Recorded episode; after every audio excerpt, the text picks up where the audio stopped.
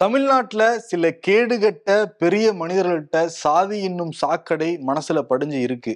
அதனால பல இடங்களில் கலவரம் நடக்கிறத நம்ம பார்த்துருக்கோம். வெட்டு குத்துக்கள் நடக்கிறது கொலைகள் நடக்கிறதெல்லாம் நம்ம வந்து படிச்சிருக்கோம். ஆனால் இளம் பிஞ்சுகள்கிட்டையும் அந்த சாதிய வன்மத்தை விதைச்சிருக்காங்க அப்படிங்கிறது இந்த சம்பவத்தின் மூலமாக நமக்கு வந்து தெரியுது. இதை கேட்குறப்ப படிக்கிறப்ப விசாரிக்கிறப்பவே மனசெல்லாம் வந்து நடுங்கி போகுது. என்ன சம்பவம்னா நெல்லை மாவட்டம் நாங்குநேரியில் பெருந்தெருன்னு ஒரு தெரு இருக்குது அங்க வந்து நூறு பட்டியலின குடும்பங்கள் வசிச்சுட்டு இருக்காங்க அதுல ஒரு குடும்பம் தான் அம்பிகா முனியாண்டி குடும்பம். இவங்களுக்கு வந்து மூத்த மகன் சின்னதுரை அப்புறம் மகள் வந்து சந்திரா செல்விங்கிறவங்க இருக்காங்க. இந்த அம்பிகாவுடைய கணவர் முனியாண்டி வந்து கருத்து வேறுபாடு காரணமாக குடும்பத்தை விட்டு பிரிஞ்சு இன்னொரு கல்யாணம் பண்ணிட்டு தனியாக வச்சுக்கிட்டு இருக்காரு அம்பிகா வந்து எப்படியாவது பசங்களை படிக்க வைக்கணும் அப்படின்னு சொல்லிட்டு சத்துணர்வு உதவியாளராக வேலை பார்த்துட்டு இருந்தா கூட நேரம் கிடைக்கிறப்ப பாத்திரம் கழுவுறது நிறைய வேலையெல்லாம் செஞ்சுட்டு தான் பசங்களை படிக்க வச்சுட்டு இருந்திருக்காங்க. இதை தெரிஞ்சுக்கிட்ட சின்னதுரை வந்து எப்படியாவது நம்ம படித்து முன்னேறிடணும் நம்ம ஃபேமிலி எப்படியாவது மீட்டு மேலே கொண்டு வந்துடணும்னு சொல்லிட்டு தீவிரமாக வந்து படிச்சிருக்காரு. இப்போ அந்த படித்ததே அந்த பையனுக்கு வந்து யமனா மாறி இருக்கு. பெருந்தெருக்கு பக்கத்துல வள்ளியூர்னு ஒரு ஊர் இருக்கு. அங்க அரசு உதவி பெறும் பள்ளியில சின்னதுரை வந்து பன்னெண்டாம் வகுப்பு வந்து படிச்சிருக்காரு. அவருடைய தங்கை சந்திராவும் ஒன்பதாம் வகுப்பு வந்து படிச்சிருக்காங்க. சின்னதுரை நல்லா படிக்கிறதுனாலயே அந்த ஆசிரியர் பெருமக்கள் சின்னதுரை எப்பயும் பாராட்டியே வந்து பேசியிருக்காங்க. சின்னதுரை மாதிரி நீங்களும் நல்லா படிக்கணும் நீங்களும் நல்லா வந்து மார்க்லாம் வாங்கணும்னு சொல்லியிருக்காங்க. அதை பொறுத்துக்க முடியாத சக மாணவர்கள் குறிப்பா சொல்லணும்னா மாற்று சாதி மாணவர்கள் சின்னதுரைய துன்புறுத்திருக்காங்க டீஸ் பண்ணியிருக்காங்க. ஏதாவது பணம் கொண்டு வந்தா எடுத்துக்கிறது தின்பண்டம் வந்து வாங்க சொல்றது சைக்கிளோட வந்து காத்த புடுங்கிறது இப்படி இருந்திருக்காங்க. சின்னதுரையை தாங்கவே முடியல. பாலியல் ரீதியான தொல்லை கூட கொடுத்ததா தகவல் இருக்குது. ஆமா அதனால ஸ்கூலுக்கே போகல. வீட்லயே இருந்திருக்காரு. அம்பிகாவுக்கும் அது தெரியவும் தெரியாது.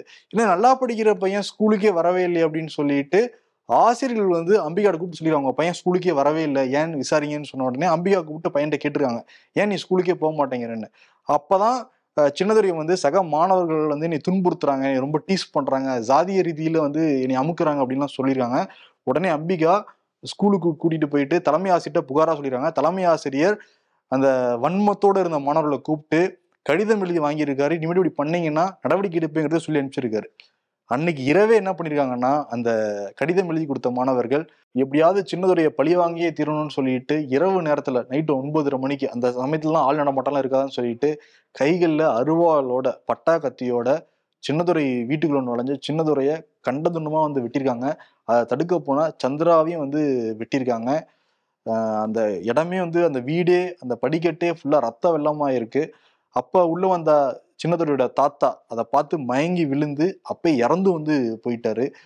அந்த மாணவர்களை வந்து இந்த வெட்டின மாணவர்களை வந்து அந்த ஏரியா மக்கள்லாம் பிடிச்சிருக்காங்க. காவல்துறைக்கு புகார் கொடுத்தும் காவல்துறை அங்க வர்றதுக்கு ரொம்ப காலதாமதம் ஏற்பட்டிருக்கு.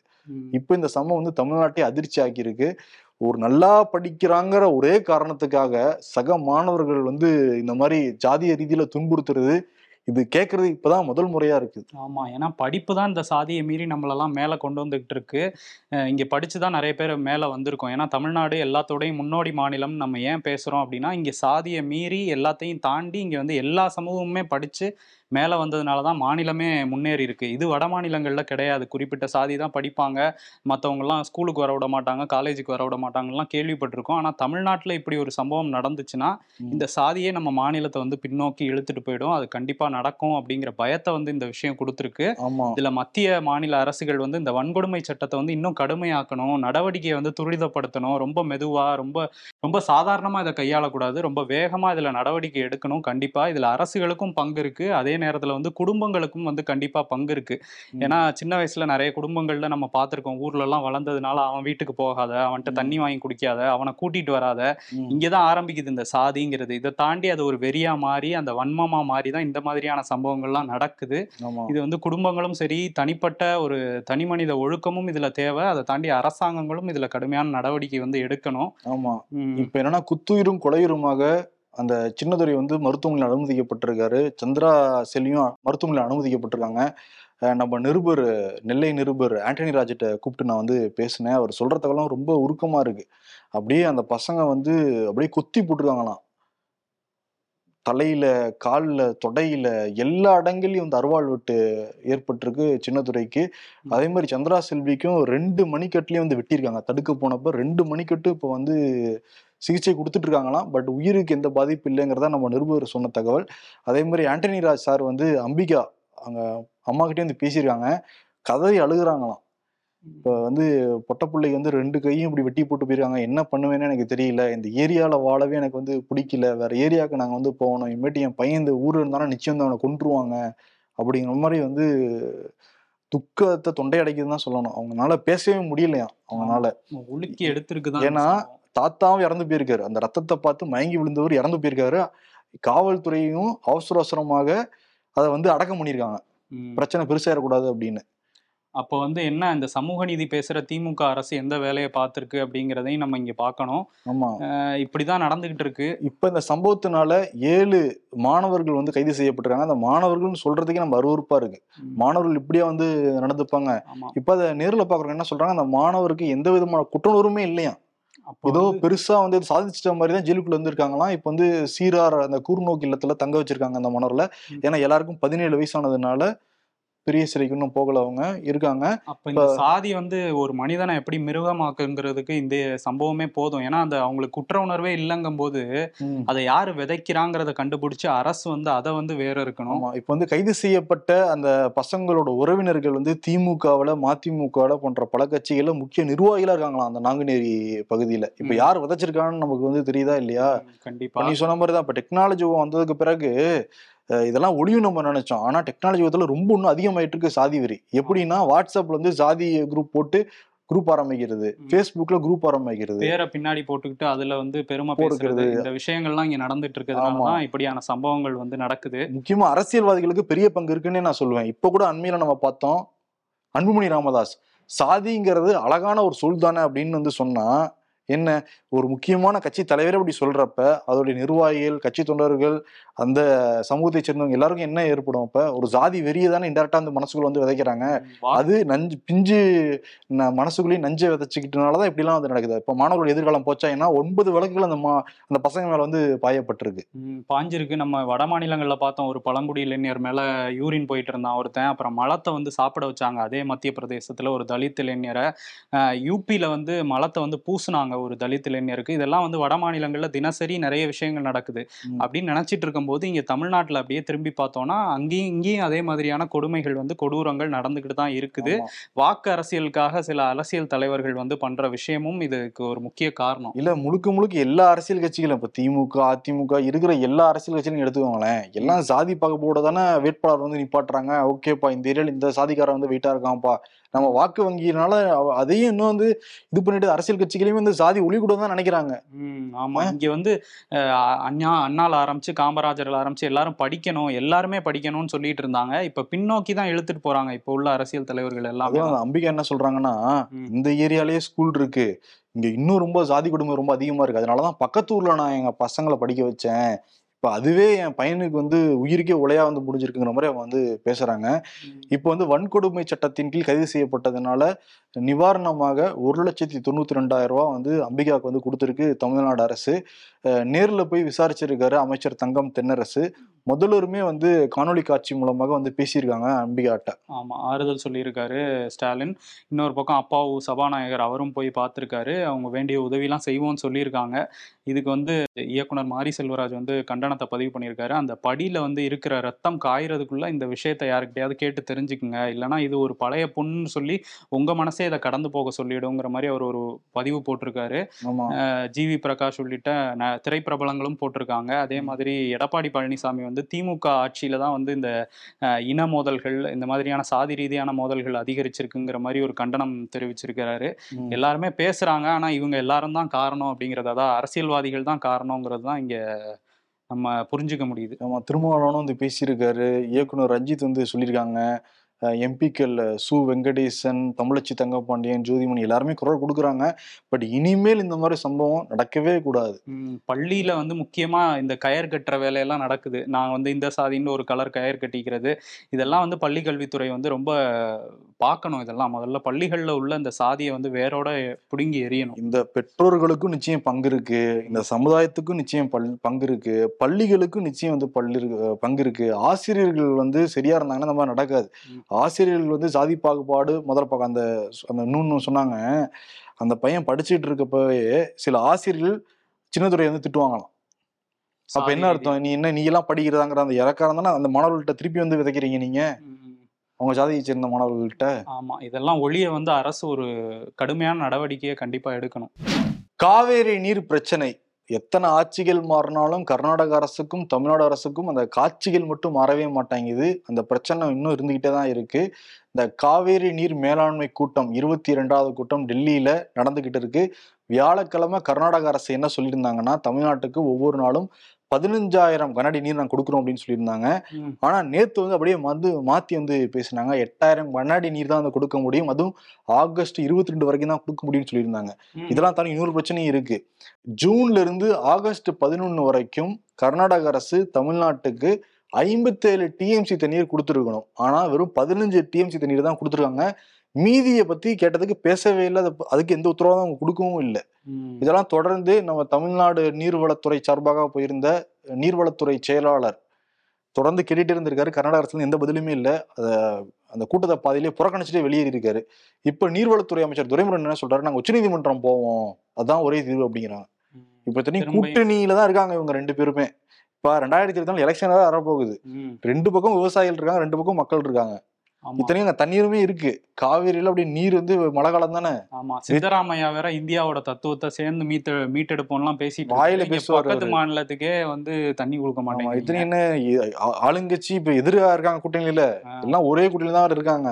இதுக்கே இந்த நிலைமை இப்ப இங்க இப்படி இருக்கு. உச்ச நீதிமன்றத்துக்கு போய் அது எப்போ தண்ணி கிடைக்கிறது. துரைமுருகன் என்ன சொல்றாரு? நீர் இருக்கு உங்களுக்கு மனசுதான் இல்லை அப்படிங்கிறாரு. இந்த டைமிங் மட்டும் குறைச்சல் இல்லைங்கிற மாதிரி தான் இருக்கு. ஆமா பேசி வாங்கணும்ல கூட்டணியில இருக்கீங்க அப்படிங்கும்போது. அதே மாதிரி உச்சநீதிமன்றம் சொன்னதுக்கு அப்புறமும் இவங்க கொடுப்பாங்களா அப்படிங்கிறதும் ஒரு கேள்விக்குறி தான் ம். ஆனா நீரை எப்படியாவது முறையா பெற்று தரணும் தமிழ்நாடு அரசு. இன்னொரு பக்கம் வந்து ஆளுநர் ஆர் என் ரவி இருக்காருல்ல. ம். எப்பவும் ஒரு இந்த பொ- பசங்கெல்லாம் கூப்பிட்டு வச்சு பேசுவார்ல. இப்போ வந்து நீட் தேர்வுல எழுநூத்தி இருபதுக்கு அறநூறுக்கு மேல வாங்கின மாணவர்களை கூப்பிட்டு பேசியிருக்காரு. எண்ணி துணிக அப்படிங்கிற தலைப்புல எல்லாரையும் கூப்பிட்டு பேசிட்டு இருக்காரு அதுல இப்ப நீட்டுக்கு வந்திருக்காரு. அவங்க கிட்ட பேசினாரு. பேசி முடிச்சதுக்கு அப்புறம் பெற்றோர்களுக்கு வாய்ப்பு கொடுத்தாங்க கேள்வி கேட்க. அதுல ஒரு பெற்றோர் வந்து சரமாரியான கேள்வியை கேட்டாரு அம்மாசியப்பன் அப்படிங்கிறவரு. ஃபர்ஸ்ட் என்ன கேட்டாருன்னா நீட் தேர்வுக்கு நீங்க விலக்கு அளிப்பீங்களா? அப்படிங்கிற மாதிரி கேட்டாரு. அது குடியரசுத் தலைவர்கிட்ட இருக்கு அவங்க கையில இருக்கு. ஆனா எனக்கு அந்த அதிகாரம் இருந்துச்சுன்னா நான் கண்டிப்பா நீட் தேர்வுக்கு விலக்கு அளிக்க மாட்டேன் அப்படிங்கிறத சொல்லியிருந்தாரு. ஏன்னா வந்து நீட் நம்ம மாணவர்கள் வந்து நீட்டுங்கிற ஒரு விஷயத்தை எழுதுனா இன்னும் உச்சத்துக்கு போகலாம். இப்ப இருக்கிற உச்சம்லாம் பத்தாது எதிர்காலத்துக்குங்கிற மாதிரி ஒரு விஷயத்த சொல்லியிருந்தாரு.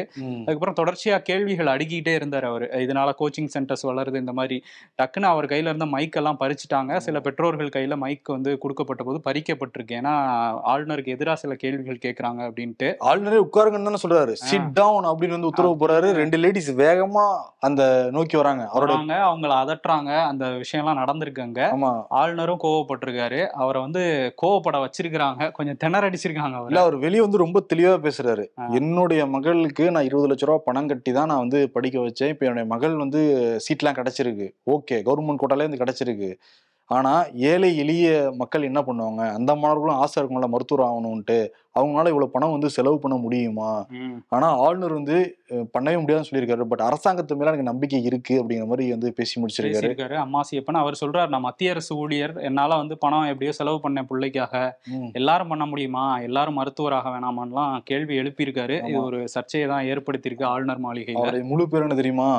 அம்மாசியப்பன் ராமசாமி. ஓ. ராமசாமி ஆர் என் ரவிட கேள்வி கேட்டிருக்காரு. ம். மத்திய அமைச்சர் நிர்மலா சீதாராமன் நாடாளுமன்றத்துல ஆயிரத்தி தொள்ளாயிரத்தி எண்பத்தி ஒன்பது மார்ச் இருபத்தஞ்சாம் தேதி முன்னாள் முதலமைச்சர் ஜெயலலிதாவை களங்கப்படுத்தியது திமுக அரசுன்னு வந்து பேசியிருந்தாங்கல்ல. இப்ப முதல்வர் வந்திருக்காரு. அப்படி ஒரு சம்பவமே நடக்கவே இல்லை. வாட்ஸ்அப் செய்திகளை வச்சு நீங்க பேசவே பேசாதீங்கன்னு சொல்லிட்டு நிர்மலா சீதாராமனுக்கு கண்டனம் வந்து தெரிவிச்சிருக்காரு. இதை பத்தி நிறைய கேள்விகளும் இருக்கு. ஆயிரத்தி தொள்ளாயிரத்தி எண்பத்தி ஒன்பதுல என்ன நடந்தது அன்னைக்கு அப்படின்னு விசாரிச்சுக்கிட்டு இருக்கேன். எடுத்துக்கிட்டு இருக்கேன் டேட்டாவை கமெண்ட் நாளைக்கு டீட்டெயிலா கமெண்ட்ஸ்ல வந்து பேசிடலாம். ஓகே. அது வந்து ஜெயலலிதா நடத்தின நாடகம்னு வந்து ஸ்டாலின் சொல்றாரு. நம்ம. டீட்டெயிலா விசாரிச்ச ஷோல சொல்லலாம். இன்னொரு பக்கம் வந்து அந்த பாரதிய நியாய சங்கீதான்லாம் பேர் வச்சாங்கல்ல. மனவன மண்ட போல இருக்கே. அது ஒண்ணு மட்டும்தான் நீ ஓரளவு ஆயிருக்கு. அது பாரு பாரத்னு சொல்லிட்டு இருந்தாங்கப்பா. இதுல பாரதிய ஜனதா பார்ட்டி மாதிரியே எல்லாத்தையும் மாத்துறாங்க. அர்த்தம் இனிமேட்டு நாங்க வைக்கிறதா சட்டம் இங்க. அப்படிங்கிற மாதிரி சட்டத்தோட பேரையே மாத்திக்கிட்டு இருக்கிறாங்க. அதுக்கு வந்து முதலமைச்சர் ஸ்டாலின் என்ன சொல்லியிருக்காருன்னா ஹிந்தியில வந்து பேரெல்லாம் மாத்திட்டு இருக்கீங்க. இது உங்களோட இந்தி வெறியை வந்து காட்டுது. இந்தியா வந்து ஒரு பன்முக அது சமஸ்கிருதம் இல்லையா? அது ஹிந்தின்னு தான் அவர் குறிப்பிட்டிருக்காரு. எல்லாருமே ஹிந்தின்னு தான் குறிப்பிடுறாங்க. சில இந்த சங்கீதாலாம் கேட்கும்போது கொஞ்சம் சமஸ்கிருத சங்கீதாவா? சங்கீதாவா? சங்கீதாவா? ஓகே. அதுதான் வந்து நீங்க இந்தி இந்- இந்தியா ஒரு பன்முகத்தன்மை கொண்ட நாடு. அதை வந்து பிளவுபடுத்த பாக்குறீங்கிற மாதிரி சொல்லியிருக்காரு. இனிமே வந்து தமிழ் அப்படிங்கிற வார்த்தையை பயன்படுத்த கூட தமிழ்ல எதுவுமே பேச கூட பிரதமருக்கோ பாஜகவினருக்கோ உரிமையே கிடையாது. தார்மீக உரிமையை இழந்துட்டீங்க அப்படின்னு சொல்லியிருக்காரு. அதே மாதிரி சு வெங்கடேசன் வந்து வேற்றுமையில் ஒற்றுமை. நம்ம ஒன்னாம் வகுப்புலயும் தொடர்ந்து படிச்சுக்கிட்டு இருக்கோம். அது ஏன் ஆட்சி அதிகாரத்துல உச்சபட்சம் இருக்கவங்க படிக்கலையாங்கிறது எனக்கு இது வரைக்கும் தெரியவே இல்லை. இப்ப பேரை மாத்துறதுனால என்ன நடக்க போகுது ஒவ்வொரு ஸ்டேட்டுக்கும் தனி கலாச்சாரம் இருக்கு தனி மொழி இருக்கு தனி பண்பாடு இருக்கு. அப்படி இப்படி அவங்க இந்த கூட்டா தானே நல்லா இருக்கும் அது. எல்லாம் ஒரே நாடு ஒரே மொழி ஒரே ரேஷன் கார்டு ஒரே மின் கட்டணம் அப்படின்னு போயிட்டு இருந்துச்சுன்னா என்ன அது ஆமா ஒரே மொழிங்கிற மாதிரி இப்ப வந்துட்டாங்கன்னு தான் சு வெங்கடேசன் சொல்றாரு. அதுவும் வந்து மூ ஐநூறு பக்கங்களுக்கு மேல அந்த அறிக்கை அதை வந்து கடைசி நாள்ல அவசர அவசரமா தாக்கல் பண்ணியிருக்காங்க. இந்தி வெறி தான் இதை தெரியுது அப்படிங்கறத அவர் சொல்லியிருக்காரு. முன்னாடியே சொன்னாதான் எல்லாம் எதிர்க்கு கத்துவீங்களப்பா. அதான் கடைசி நாள்ல பாத்தீங்கன்னா ஸ்ட்ராட்டஜி புரியுதா இல்லையா அப்ப? அதான் வைகோ சொல்றாரு. இதே மாதிரி நீங்க பண்ணிட்டு இருந்தீங்கன்னா சோவியத் யூனியன் உடைஞ்ச மாதிரி இந்தியா உடைஞ்சிருங்கிற மாதிரி எச்சரிக்கை வந்து விடுத்திருக்காரு. இதெல்லாம் கேக்குறவே பதட்டமா இருக்கு நமக்கு. இருக்கு ஏன்னா எல்லாம் சந்தோஷமா அமைதியா மகிழ்ச்சியா வாழ்ந்துகிட்டு இருக்கோம். அப்படின்னு சொல்ல முடியாது. இருந்தா கூட இருக்கு பிரச்சனைகளும் இருக்கு. இருந்தா கூட இதெல்லாம் நான் அதுதான் யோசிக்கிறேன். மணிப்பூர்ல வந்து அவ்வளவு பிரச்சனை இருக்கு. அதுக்கு ஒரு நேரம் செலவழிச்சு ஒரு நடவடிக்கை எடுத்தாங்க. இது பண்ணோம்னு சொன்னா பரவாயில்ல. இவங்க இந்த பேர் மாத்துறதுக்கே இவ்வளவு இது பண்ணிட்டு இருக்கிறாங்க ஒவ்வொரு இதுக்கும். அதான்ப்பா. எனக்கு என்னன்னா விருதுநகர்ல இந்த பாரத மாதா சிலைய தூக்குறத மோடிக்கு வந்து தெரிஞ்சிருக்கு. ஏன் ரெண்டு பெண்கள் நிர்வாணமாக்கப்பட்டு உலகமே இருக்குது மோடிக்கு தெரியாதா? அது ஒன்னே முக்கால் மணி நேரம் கழிச்சு வந்து பேசுவாரா? இது மனசாட்சி உள்ளவங்க எல்லாருக்குமே வந்து மனசு உறுத்தும். என்னப்பா இது அவரு எழுவத்தெட்டு நாள் கழிச்சு தானே மணிப்பூருங்கிற வார்த்தையே பயன்படுத்தினாரு. ஓகே. மணிப்பூர் அந்த விவகாரத்தை பத்தி அமித்ஷா வந்து மக்களவையில பேசும்போது மியான்மர்ல இருந்து நிறைய பேர் தப்பிச்சு வந்துட்டாங்க. ஏன்னா மியான்மர்ல ராணுவ ஆட்சி வந்ததுக்கு அப்புறம் அங்க இருந்து நிறைய மக்கள் குக்கி மக்கள் தப்பிச்சு வந்து மணிப்பூருக்குள்ள புகுந்துட்டாங்க. அதனால தான் பெரும்பான்மையா இருக்க மெய்ட்டி மக்கள் பதற்றத்துல இருந்தாங்க அப்படிங்கிற மாதிரி ஒரு விஷயத்த பதிவு பண்ணியிருந்தாரு. அதுக்கு வந்து பாஜக கூட்டணியில இருக்கிற மிசோரம் எம் எம்பியே எதிர்ப்பு தெரிவிச்சிருந்தாருன்னு நம்ம சொல்லியிருந்தோம்ல. இப்ப அங்க இருக்கிற குக்கி மணிப்பூர் குக்கி எம்எல்ஏக்கள் பத்து பேர் வந்து கடிதம் எழுதியிருக்காங்க. இதுல எட்டு பேர் வந்து பிஜேபியை சேர்ந்தவங்க. இதுக்கு வந்து விளக்கம் தரணும் அவரு. அமித்ஷா எதை வச்சு அப்படி சொல்றாரு? நாங்கெல்லாம் வந்து மியான்மர்ல இருந்தா வந்தோம். நாங்கெல்லாம் இந்திய பிரஜைகள் தான் அப்படிங்கிறத சொல்லி அவர் பொய் சொல்றாருங்கிற மாதிரி அவர் விளக்கம் கொடுக்கணும்னு கேட்டு கடிதம் வந்து அனுப்பியிருக்காங்க. இதுக்கு என்ன சொல்லுவாரு அமித்ஷா அப்படிங்கிறத? இல்ல இங்க ஏதாவது ஒரு பிரச்சனை வந்துச்சுன்னா டக்குன்னு பக்கத்து நாட்டு மேல பழி போடுறதுன்னா ட்ரெண்டா வச்சிருக்காங்க. ஏதாவது ஒண்ணுனா பாகிஸ்தான் ஏதாவது ஒண்ணுனா இங்க வந்து சீனா. அதனால இப்ப. தப்பிச்சுக்கிறதுக்காக வந்து பக்கத்துல இப்ப வந்து மியான்மர். மியான்மர் சொல்லியிருக்காங்க. அதே. மாதிரி ராகுல் காந்தி வந்து சராமறையான கேள்வியை வந்து எழுப்பியிருக்காரு. பிரதமர் மோடி மோடியை நோக்கி என்ன சொல்றாரு அப்படின்னா நான் வந்து போனேன் மணிப்பூருக்கு. அப்ப மெய்த்தி பகுதிகளுக்கு போகும்போது குக்கி மக்களை விட்டுட்டு போனேன். குக்கி பகுதிகளுக்கு போகும்போது மெய்த்தி மக்களை விட்டுட்டு போனேன். ஒருவேளை கூட்டிட்டு போனா நெத்திலே குண்டு பாயும் அப்படின்னு சொன்னாங்க. இப்படி ஒரு சுச்சுவேஷனை இந்தியாவில் நான் இதுவரையும் யாருமே என்கிட்ட சொன்னதில்லை. நான் கேள்விப்பட்டதும் இல்லை. ராணுவம் நினைச்சா ரெண்டே நாள்ல இந்த இதை வந்து கட்டுப்படுத்தி இருக்க முடியும். ஆனா பிரதமர் மோடி வந்து அதை கட்டுப்படுத்தணும்னு விரும்பவே இல்லை. வன்முறை நடக்கட்டும்னு தான் நினைச்சிருக்காரு.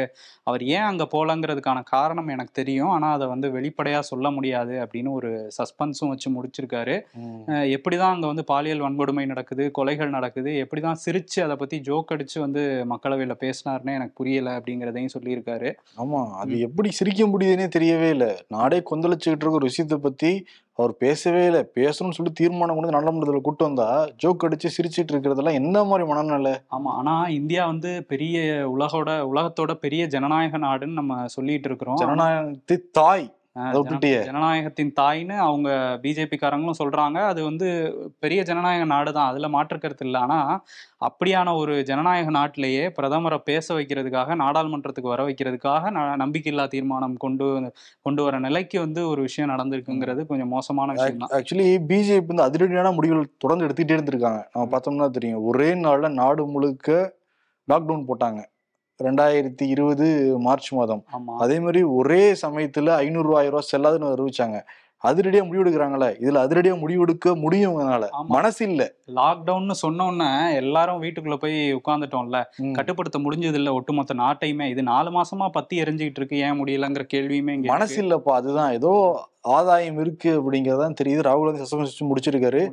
இன்னைக்கு ராகுல் காந்தி வந்து கோயம்புத்தூர் வந்திருக்காரு. கோயம்புத்தூர் வந்து கோத்தகிரி வழியா நீலகிரி போயிருக்காரு. அங்க வந்து நிறைய பழங்குடியின மக்கள் இருக்காங்க. ம். அவங்கள சந்திச்சு பேசியிருக்காரு. முதல் முறையாக நீலகிரியிலிருந்து வயநாடு போறாரு. ஏன்னா எம்பி ஆனதுக்கு பிறகு தொகுதிக்கு முதல் முறையா போக போறாராம். எம்பி ஆனதுன்னா மீண்டும். எம்பி இருக்காருல்ல ஓகே ஓகே. அப்படி புரிஞ்சுக்க கூடாது. Okay okay. நீலகிரி வழியா வயநாடு போறாரா? ஆமா ஆமா ஆமா. சரி சரி. ஓகே இன்னொரு விஷயம் வந்து சஞ்சய் ராவத் அவர் பேசியிருக்காரு பாத்தீங்களா? ஆமா கொந்தளிச்சிருக்காரு அவரு. ஏன்னா ஆர்எஸ்எஸ் காரரும் விஞ்ஞானியுமான பிரதீப் குருல்கர். இவர் வந்து பாகிஸ்தானுக்கு இந்திய ரகசியங்களை வித்திருக்காருங்கிற குற்றச்சாட்டு இருக்கு. அதை பத்தி விசாரிச்சுக்கிட்டு இருக்காங்க. இந்திய ராணுவ ரகசியங்கள். ஆமா. ஆனா இது வரைக்கும் தேச துரோக வழக்கு அவர் மேல பாயவே படல. அதான் கேக்குறாரு. அது அவர் மேல பாயக்கூடாதுன்னு சொல்லிட்டு தான் தேச துரோக அந்த வழக்கே தூக்கிட்டீங்களா அப்படின்னு கேள்வி எழுப்பியிருக்காரு அந்த சட்டத்தையே தூக்கிட்டீங்களான்னு கேக்குறாரு. ஆமா. ஆக்சுவலி இவங்க என்ன பிஜேபி ஆனா ஒண்ணு வந்து தேச துரோகி ஆன்டினி தான் சொல்லுவாங்க. இப்ப அந்த சட்டத்தையே தூக்குறாங்கன்னா வேற என்ன கொண்டு வர போறாங்க? அதோட பெருசா தான் கொண்டு வருவாங்க. ஆமா ஏற்கனவே இந்த ஊப்பா சட்டம் தடா சட்டம்லாம் இருக்குது. அதை விட பெருசா எதுவும் கொண்டு வருவாங்களா என்னங்கிறதையும் பார்க்கணும். இன்னொரு பக்கம் வந்து நடிகை ஜெயபிரதா இருக்காங்கல்ல அவங்க முன்னாள் எம்பி எழுபது எண்பதுகளில் கொடிகட்டி பறந்த ஒரு கதாநாயகி. அவங்க வந்து சென்னையில் ஒரு தியேட்டர் நடத்திட்டு இருந்தாங்க முன்னாடி. ஒரு மூணு பேரோட சேர்ந்து நடத்திட்டு இருந்தாங்க. அதில் இஎஸ்ஐ அப்படின்னு சொல்லிட்டு ஒரு தொகை பிடிப்பாங்கல்ல சம்பளத்தில். அந்த தொகையை வந்து தமிழ்நாடு தொழிலாளர் காப்பீட்டுக் கழகத்துக்கு கட்டணும். அதை பிடிச்சதை இவங்களே சுருட்டிட்டாங்க அப்படிங்கிறது தான் ஒரு வழக்கு. இங்கே எழும்பூர் நீதிமன்றத்தில் நடந்துகிட்டு இருந்தது. அது நடந்துட்டு இருக்கும்போது இப்போ அதில் வந்து தீர்ப்பு வந்திருக்கு. அவங்களுக்கு ஆறு மாதம் சிறை ஐயாயிரம் அபராதம் அப்படிங்கிறது. ஸோ ஜெயபிரதா ரசிகர்கள்லாம் கொஞ்சம் கலக்கத்தில் இருக்கிறாங்க. அவங்க வந்து தொழிலாளர்களை ஏமாத்திட்டாங்க அப்படின்னு சொல்லிட்டு தீர்ப்பு கொடுத்துருக்காங்க. இந்த தீர்ப்பெல்லாம் பற்றி பேசும்போது செந்தில் பாலாஜிக்கு வந்து ஆகஸ்ட் இருபத்தைந்தாம் தேதி வரையும் நீதிமன்ற காவல் கொடுத்துருக்காங்க. அமலாக்கத்துறை வந்து கேட்டிருந்தாங்க. அஞ்சு நாள் இன்னும் கொஞ்சம் எக்ஸ்டெண்ட் பண்ணுங்க. ஏன்னா இன்னையோட முடியுது இல்லை அதனால அவரை கோர்ட்டில் கொண்டு வந்து ஆஜர்படுத்தியிருந்தாங்க அமலாக்கத்துறை. கோர்ட்ல நீதிபதி வந்து அஞ்சு நாள் கொடுக்க முடியாது அப்படின்னு சொல்லியிருக்காங்க. ஒரு நூத்தி இருபது பக்க குற்றப்பத்திரிகை வந்து செந்தில் பாலாஜி மேல தாக்கல் பண்ணியிருக்காங்களாம். மூவாயிரத்தி இரநூறு பக்க ஆவணங்களும் வந்து சமர்ப்பிக்கப்பட்டிருக்கான். இருந்தாலும் வந்து அவருக்கு கிடைக்கல. ஸோ புழல் சிறையில இப்போ கொண்டு போய் அடைச்சிருக்காங்க. பாடா. திரும்பி பேக் டு ஹோம் நினைப்பாப்ல இப்ப. புழல் சிறைக்கு வரதே ஒரு ஹோம் மாதிரி தான் அவருக்கு ஏன்னா ஈடிட்டு இருக்கிறதுக்கு பதிலா அங்கே இருக்கலாம். அதே மாதிரி செந்தில் பாலாஜி நிறைய கேள்விகளுக்கு எல்லாமே தம்பிக்கு தான் தெரியும்னு சொல்லியிருக்காராம். அசோக் குமார் தான் தெரியும் தெரியும்னு சொல்லியிருக்காராம். ஏன்னா முன்னாடியே பிளான் பண்ணப்பட்டது தானா? ஏன்னா நான் அமைச்சரா இருக்கேன். இலாக்கா இல்லாத அமைச்சரா தொடர்ந்துகிட்டு இருக்கேன். இன்கேஸ் ரொம்ப நெருக்கடி வந்துச்சுன்னா தம்பி எனக்கு பதிலா நீ இது பண்ணிக்கோ. அண்ணன் அண்ணனுக்கு- என்ன அப்படின்ட்டு இருக்காரா அண்ணனுக்கா இதோட பணம் போட்டியா? எவ்வளவு உனக்கு நான் செஞ்சிருப்பேன் அப்படிங்கிற மாதிரி. தம்பி அக்செப்ட் பண்ணிக்கிட்டாரு. ஆனா எங்க இருக்காருன்னு தெரியல. அப்ஸ்காண்ட் ஆயிருக்காரு. ஓகே. அண்ணனுக்கு இவ்வளவு பிரச்சனை தம்பி நேரம் முன்னாடி வந்திருக்க வேண்டாமா? ஆமா வந்திருக்கணும். எங்கேயோ மறைஞ்சிருக்காரு. ஆனா இந்த தகவல்கள்லாம் கோர்ட்ல இருந்து நம்ம நிருபர் ராணி கார்த்திக் வந்து அங்க கோர்ட்லயே இருக்காரு. லைவா கொடுத்துட்டு இருக்காரு இன்னொரு பக்கம் வந்து யூபிக்கு போனோம்னா அங்க யோகி ஆதித்யநாத் இருக்காருல்ல அவரை போலவே தோற்றம் கொண்ட ஒருத்தர் சுரேஷ் தாக்கூர். அவர் சமாஜ்வாடி கட்சியில முக்கிய அஹ், உறுப்பினரா இருக்காரு அவர் வந்து உயிரிழந்திருக்காரு கார்டியாக் அரெஸ்ட்னு போஸ்ட்மார்ட்டம் ரிப்போர்ட்ல வந்தாலும் அவங்க மனைவி வந்து இல்ல இது ரெண்டு பேர் வந்து அவரை தாக்குனாங்க அதனால தான் வந்து இறந்துட்டாரு அப்படிங்கிற மாதிரி சொல்லியிருக்காங்க. அகிலேஷ் யாதவுமே வந்து இதை விசாரிக்கணும் யோகி அரசு வந்து விசாரிக்கணும் மூடி மறைக்க பாக்குதுங்கிற மாதிரி அவர் ஒரு விஷயத்த சொல்லியிருக்காரு அவரே யோகி மாதிரி தானே இருப்பாரு ம், பாக்குறப்ப பார்க்க- தோற்றத்துல.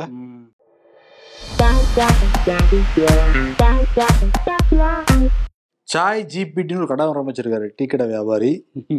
பையன் பிடிச்சிட்டான். எல்லாம் creativity Saturday leave Sunday leave Monday நாம லீவ் டியூஸ்டே லீவ் நமக்கு? நோ லீவ் இது லீவ் இப்போ கேட்டாலே கொஞ்சம் கஷ்டமா இருக்குல்ல நமக்கு?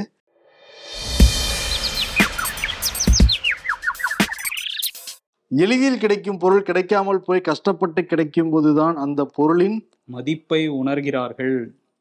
மோடியை மீண்டும் பிரதமராக்க நாற்பது எம்பிக்களை டெல்லிக்கு அனுப்ப வேண்டும் பாஜக தலைவர் அண்ணாமலை. அவர் பிரதமராக நாங்க ஏன் நடுராத்திரில சுடுகாட்டுக்கு போகணும்? இதோ வந்துட்டேன் ஒன்னாவதுல இருந்து படிக்கணும். தீண்டாமை ஒரு பாவச் செயல் தீண்டாமை ஒரு பெருங்குற்றம். தொடர்ந்து படிச்சுக்கிட்டே தான் இருக்கும். சட்டங்களும் ரொம்ப கடுமையா இருக்கு. ஆனால் மனசில் இருக்கிற அந்த அழுக்கு சில மனிதர்களுக்கு இன்னும் போகவே இல்லை. எத்தனை நூற்றாண்டுகள் இந்த ஜாதி வெறி இந்த ஜாதி குணம் தொடருங்கிறது தெரியல. இந்த ஜாதி வெறியர்களுக்கு ஒன்று ஒன்று தான் நம்ம சொல்லணும். இதை நீங்கள் விட்டீங்கன்னா மட்டும்தான் அடுத்த ஜென்ரேஷன் உங்கள் ஜென்ரேஷனே நல்லாயிருக்கும் இல்லாட்டி அவங்க அடுத்த அடுத்த ஜென்ரேஷனுக்கு நீங்களே சவக்குழி வெட்டுற மாதிரி தான் அந்த ஜாதி வெறிங்கிறது. இது வந்து எல்லா அரசியல்வாதிக்கு தான் வரும் இதை கொடுக்கணும். வந்து ஒருத்தர் நம்ம வந்து பொதுமைப்படுத்தவே முடியாது இந்த சமூகத்தில் இருக்கிற எல்லா அழுக்கு மனிதர்களுக்கும் இதை நம்ம வந்து கொடுக்கணும். ஆமா அரசியல்வாதிகள் மட்டும் இல்ல அந்த சாதிங்கிற அழுக்க தூக்கி சுமந்துகிட்டு இருக்கிற எல்லாருக்குமே தான் இந்த விருதை கொடுக்கணும். அதனால எல்லாரும் சாத்தான்களா தான் தெரியறாங்க. ஒரு அரக்கர்களா நமக்கு வந்து தெரியறாங்க. அதனால சாதிய சாத்தான்கள் அப்படிங்கறத வந்து கொடுத்துடலாம். ஓகே. நன்றி வணக்கம்.